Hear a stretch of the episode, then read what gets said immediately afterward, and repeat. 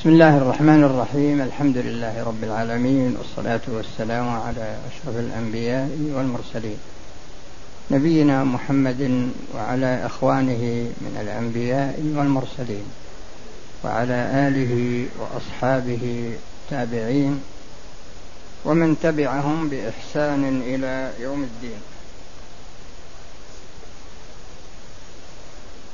أما بعد، ففي الدرس الماضي وقفنا على القاعدة الرابعة والعشرين، نصها: من تعلق بماله حق واجب عليه. ها؟ ثامنة، لأن مكتوب عليها هنا بلغ، ما يخالف. طيب، آه القاعدة الثامنة والعشرون: إذا حصل التلف من فعلين أحدهما مأذون فيه والآخر غير مأذون فيه وجب الضمان كاملا على الصحيح، وإن كان من فعلين غير مأذون فيهما فالضمان بينهما نصفين، حتى لو كان أحدهما من فعل من لا يجب عليه الضمان من لا يجب الضمان عليه، لم يجب على الآخر أكثر من النصف. ويتفرع على ذلك مسائل. قبل الكلام على هذه على فروع هذه المسألة، أحب أن أنبه على أن التلف يعتبر نتيجة فعل. التلف يكون نتيجة فعل، هذا الفعل يقال عنه إنه سبب، والتلف يقال إنه مسبب. الفعل يقال عنه إنه سبب، والتلف يقال عنه إنه مسبب. هذا التلف نتج عن هذا الفعل. إذا نظرنا إلى هذا الفعل وجدنا أنه تارة يكون مأذونا فيه مطلقا مأذون فيه مطلقا يعني هذا السبب الذي ترتب عليه التلف مأذون فيه مطلقا، فيقع الفعل يقع الفعل وهذا الفعل مأذون فيه من جهة الشارع، مثل قطع يد السارق. القطع فعل ونتيجته تلف اليد، ومثل رجم الزاني حتى يموت، هذا مأذون الفعل هذا مأذون فيه وحصل التلف الذي هو الموت.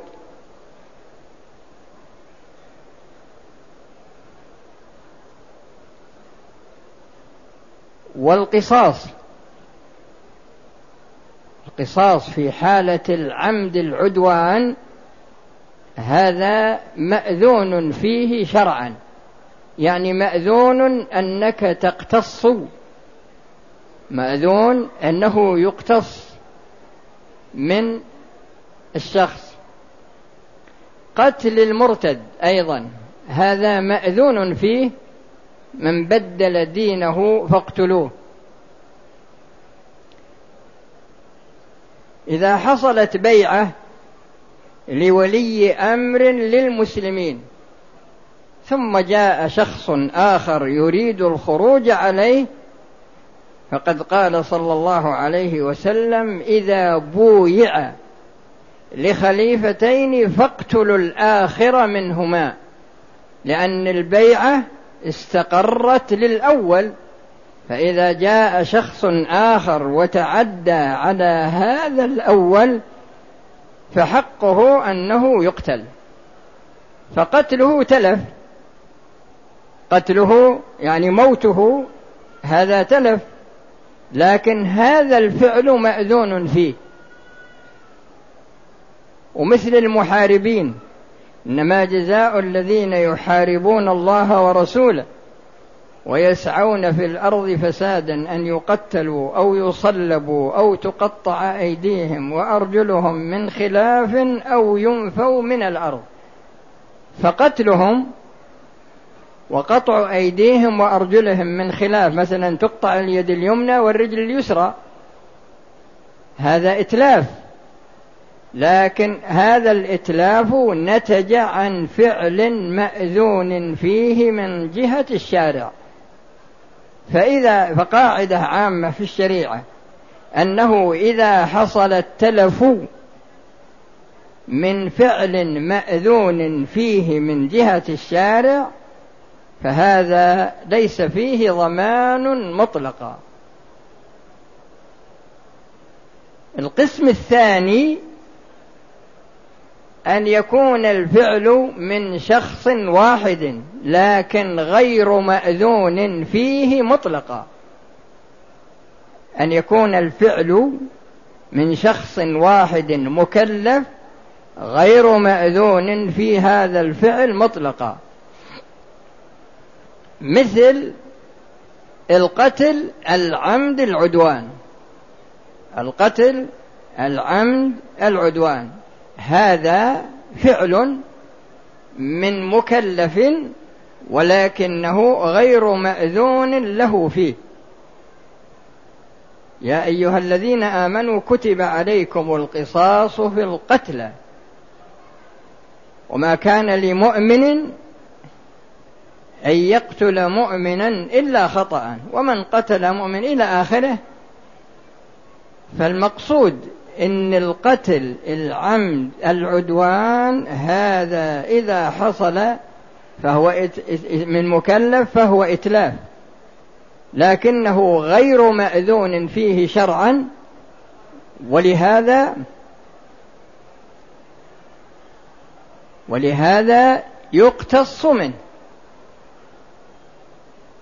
إلا إذا سمح الورثة، إذا سمح العصبة، فإن إذا حصل إذا إذا سمح من له حق القصاص بقي حق الله وبقي حق المقتول، وحق الله تحت المغفرة، وحق المقتول يقتص منه يوم القيامة، يقتص من الق... يقتص من القاتل يوم القيامة. وهكذا وكتبنا عليهم فيها أن النفس بالنفس والعين بالعين والأنف بالأنف والأذن بالأذن إلى آخره، والجروح قصاص، يعني أن لو أن شخصا اعتدى على شخص وقطع يده تقطع يد المعتدي، لأن هذا إتلاف غير مأذون فيه. وهكذا لو فقع عينه فإنها تفقأ عين المعتدي، وهكذا. فالمقصود أن الفعل إذا كان مأذونا فيه من قبل الشارع وترتب على هذا الفعل تلف فإن وهذا الفعل يقتضي التلف، هذا الفعل لا بد أن يكون مقتضيا لنفس التلف الذي حصل، فبناء على ذلك لا يضمن من باشر الفعل. وإذا كان الفعل غير مأذون فيه مطلقا إذا كان الفعل غير مأذون فيه مطلقا ففي هذه الحال يكون ضامنا، يعني التلف الذي حصل يكون المسؤول عنه من باشر الفعل. هذان قسمان، وكل قسم يعني يعني يقرر قاعدة من القواعد. القاعدة هذه لم توضع لهذين القسمين، ولكنني ذكرتهما من أجل مزيد الإيضاح ومزيد الفائدة. القاعدة هذه موضوعة لقسمين. القسم الأول أن يحصل التلف من فعل مأذون فيه وفعل غير مأذون فيه، الفاعل واحد لكن فعلان، مش فاعلان، لا فعلان، فعلان من شخص واحد أذن له شرعا بجزء من فعل ولكنه زاد فيه، حصل تلف حصل تلف هذا التلف يترتب عليه ضمان. هذا الضمان هل يقسم على المأذون فيه وعلى غير المأذون فيه، أم أنه يتحمله من باشر الفعل المأذون فيه وغير المأذون فيه؟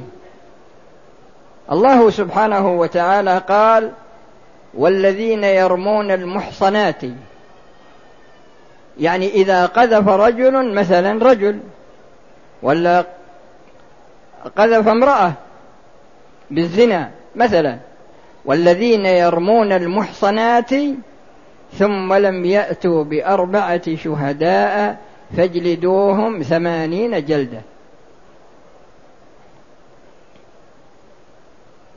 وفي الزنا جلد مئة وتغريب عام. الجلاد هذا في حد القذف ما اكتفى بالثمانين، جلد مئة، فمات المجلود عليه، فمات المجلود. أو في حد الزنا إذا كان بكر، في حد الزنا جلده مئة وخمسين، قال مثلا في في فكره قال مئة ما تكفي، لازم نزيد خمسين علشان يتأدب في المستقبل، يعني ما كفاه الحد الذي وضع في الشرع لكنه مات. فعندنا الآن الفاعل واحد والفعلان أحدهما مأذون فيه والثاني غير مأذون فيه، فماذا نعمل؟ يقول هنا: إذا حصل التلف من فعلين أحدهما مأذون فيه، يعني مأذون في الثمانين وغير مأذون في العشرين، مأذون في المئة وغير مأذون في الخمسين، والآخر غير مأذون فيه، وجب الضمان كاملا، بمعنى أنه أنه يضمن هذا التلف. لماذا؟ لأنه تعدى الحد الشرعي، وهذا فيه مصلحة شرعية ترجع إلى قاعدة سد الذرائع، لأن الله تعالى قال: إن الله لا يظلم مثقال ذرة، وهذه الزيادة ظلم من العبد من المباشر، فسدا لباب الذري لباب فسدا لقاعدة فعملا بقاعدة سد الذرائع أنه يضمن حتى لا يتعدى هو ولا يتعدى غيره الحد الشرعي. ولهذا يقول جل وعلا: فلا وربك لا يؤمنون حتى يحكموك فيما شجر بينهم ثم لا يجدوا في أنفسهم حرجا مما قضيت ويسلموا تسليما. فهذا الشخص الذي زاد وجد حرج في الاقتصار على المشروع، ولا طابت نفسه إلا حينما تعدى المشروع، فيعاقب بالضمان كاملا يعاقب بالضمان كاملا. هذا إذا حصل الفعلان من فاعل واحد، لكن أحدهما مأذون فيه والثاني ليس بمأذون فيه. هذا قسم ثالث. القسم الأول المأذون فيه مطلقا، والثاني غير المأذون فيه مطلقا والفاعل واحد، والثالث الفاعل واحد وأحد الفعلين مأذون فيه والثاني غير مأذون فيه وحصل التلف. ففي الحالة الأولى لا يضمن مطلقا، وفي الحالة الثانية يضمن مطلقا، وفي الحالة الثالثة يضمن مطلقا. الحالة الرابعة إذا اشترك شخصان إذا اشترك شخصان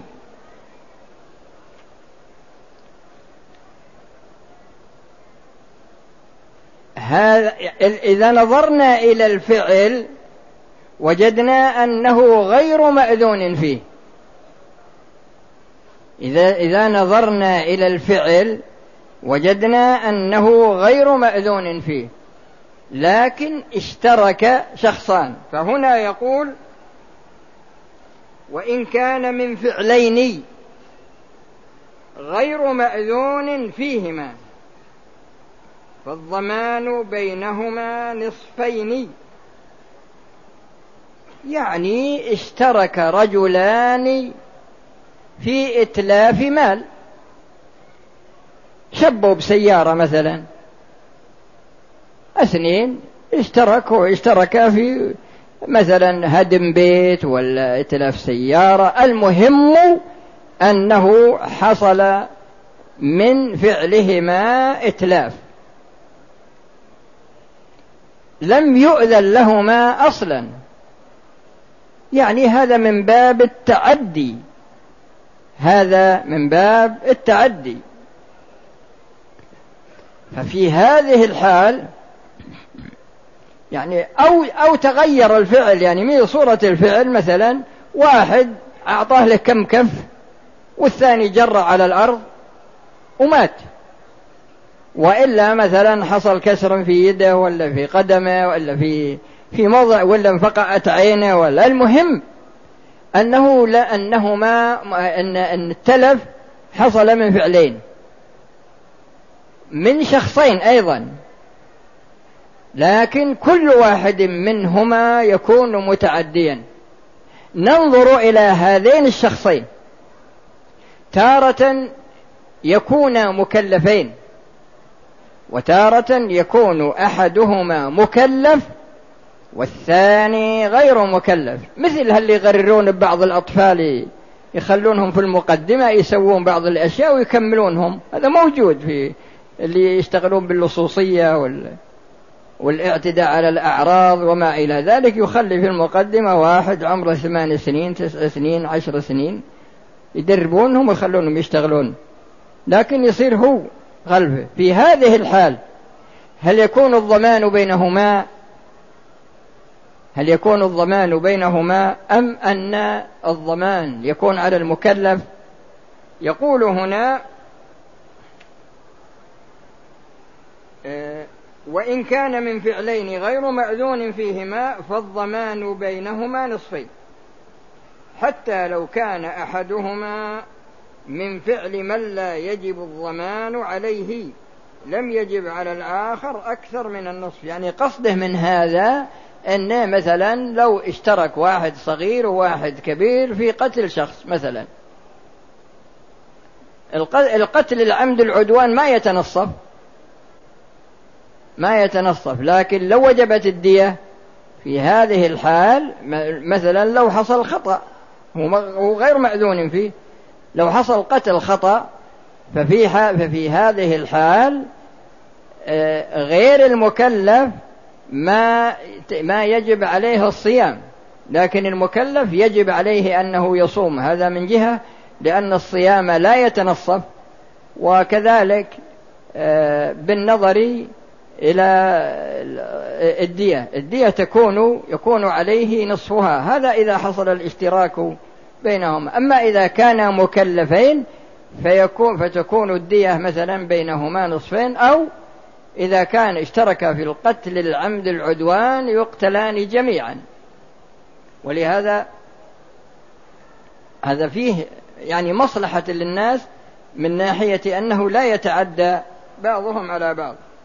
المؤلف رحمه الله ذكر أمثلة أنا أذكر لكم بعضها. يقول: إذا زاد الإمام سوطا في الحد،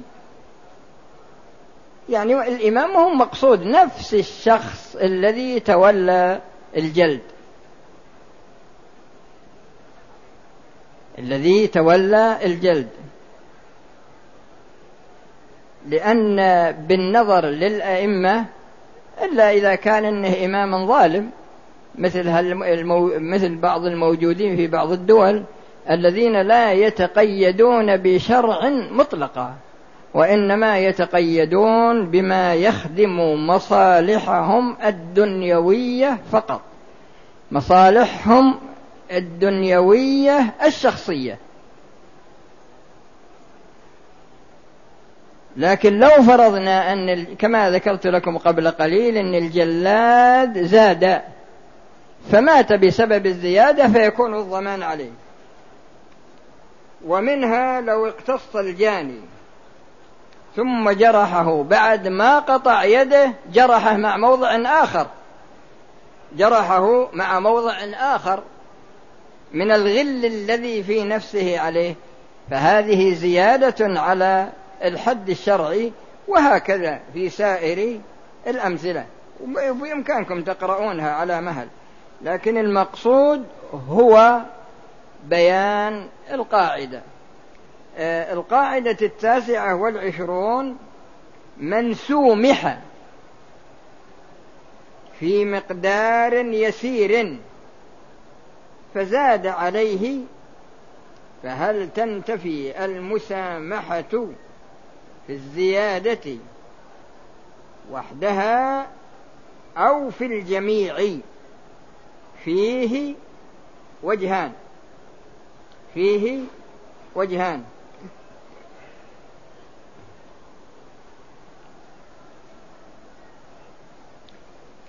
فيه قاعدة في الشريعة وهي قاعدة النيابة. قاعدة النيابة يعني كونك نائبا عن شخص، لكن في الأمور التي تدخلها النيابة. والشريعة بالنسبة لهذه القاعدة ثلاثة أقسام أساسية: القسم الأول ما لا تدخله النيابة مطلقا، مثل التوحيد ومثل الإيمان، يعني ما توكل واحد تقول أبيك توحد عني تنطق بكلمة التوحيد عني، ولا توكل واحد تقول أبيك تؤمن عني بمقتضى أركان الإيمان، وإلا توكل واحد تقول أبيك تصلي عني تصلي عني لأن الصلاة عبادة بدنية محضة لم يرد إذن من الشارع في النيابة فيها مطلقا. ولهذا الرسول صلى الله عليه وسلم قال: صل قائما فإن لم تستطع فقاعدا، فإن لم تستطع فعلى جنب. ولو أن الشخص، كلمة ولو أن الشخص هذا من عندي أنا، ما هي بتمام الحديث. ولو أن شخصا لم يستطع أن يصلي إلا بالنية مع تحريك عينيه، ينوي في قلبه ويحرك للركوع والقيام والسجود وإلى إلى أن ينتهي من الصلاة، لعموم قوله جل وعلا فاتقوا الله ما استطعتم، ولعموم قوله جل وعلا وهي أبلغ آية في القرآن في نفي الحرج، ما يريد الله ليجعل عليكم من حرج، ما يريد الله ليجعل عليكم من حرج. القسم الثاني ما تدخله النيابة مطلقة ما في إشكال، وهذا في أمور المعاملات المالية، أو يطلق المعاملات المالية أو يسمونها العادات، لأن ما كان الأصل فيه التعبد ذكرت لكم قسم منه وسيأتي قسم آخر، لكن هذا العادات مثل البيع والشراء والإجارة، ومثل التوكيل في عقد الزواج والتوكيل في الطلاق وما إلى ذلك، هذا تجدون أن الشارع يعني ذكر ذكر الوكالة في النيابة، يعني ينوب شخص عن شخص، تنوب عن واحد في بيع بيته، ولا في بيع سيارته، ولا في بيع سلعة تجارية عنده، ولا يوكلك مثلا تقبل له عقد الزواج، وإلا يوكلك مثلا تزوج بنته ولا أخته، يعني يكون هو وكيل شرعي. هذا هذا تدخله النيابة ما في إشكال. القسم الثالث هذا تدخله النيابة لكن بإذن من الشارع، مثل من مات وعليه صوم صام عنه وليه، و... وقصة المرأة التي جاءت للرسول صلى الله عليه وسلم فقال... فقالت له إن أبي شيخا كبيرا أدركته فريضة الحج، وسألت يعني قالت إنه ما يستطيع الحج فأبى حج عنه، قال أرأيت لو كان على أبيك دين أكنت قاضيته؟ قال نعم. قال فدين الله يعني يعني أحق بالقضاء. فهذا فالنيابة في الحج عن الميت وعن العاجز وعن العاجز في الدنيا، هذا الحج والعمرة ما في مانع. وهكذا بالنظر للصيام لكن عن الميت لا عن الحي، لأن حديث من مات وعليه صوم صام عنه وليه صام عنه وليه هذه القاعدة داخلة فيما أو موضوعة فيما تجوز النيابة فيه فيما تجوز النيابة فيه. هذا النائب له ثلاث حالات. الحالة الأولى أن يتصرف تصرفا من مصلحة من أنابه، قال له خذها السلعة بعها بألف ريال، لكن باعها بألف وخمسمائة، فهذا من مصلحة المنيب. فإذا تصرف النائب من أجل مصلحة بما فيه مصلحة المنيب فهذا لا إشكال فيه، وهذه القاعدة لم توضع لهذا القسم. الثاني أن يتصرف النائب في حدود العدل، قال بعها بألف ريال باعها بألف ريال باعها بألف ريال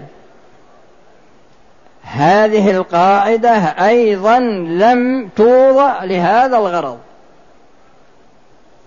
لم توضع لهذا الغرض، يعني فروع القسم الأول وفروع القسم الثاني ليست داخلة، ليست متفرعة عن هذه القاعدة، ولكنني ذكرتها من أجل تحرير المراد في القاعدة، وذلك لتصور المراد منها، يعني لتصور المراد منها. القسم الثالث اللي هو وضعت له القاعدة، وضعت له القاعدة وكله يبيع بيته ولا يبيع سيارته. السيارة مثلا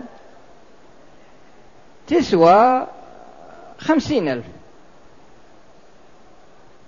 لكن باعها بتسع واربعين وخمسمائة، يعني نقص عن حد العدل، لأن العدل هو ما رتبه صاحب السلعة.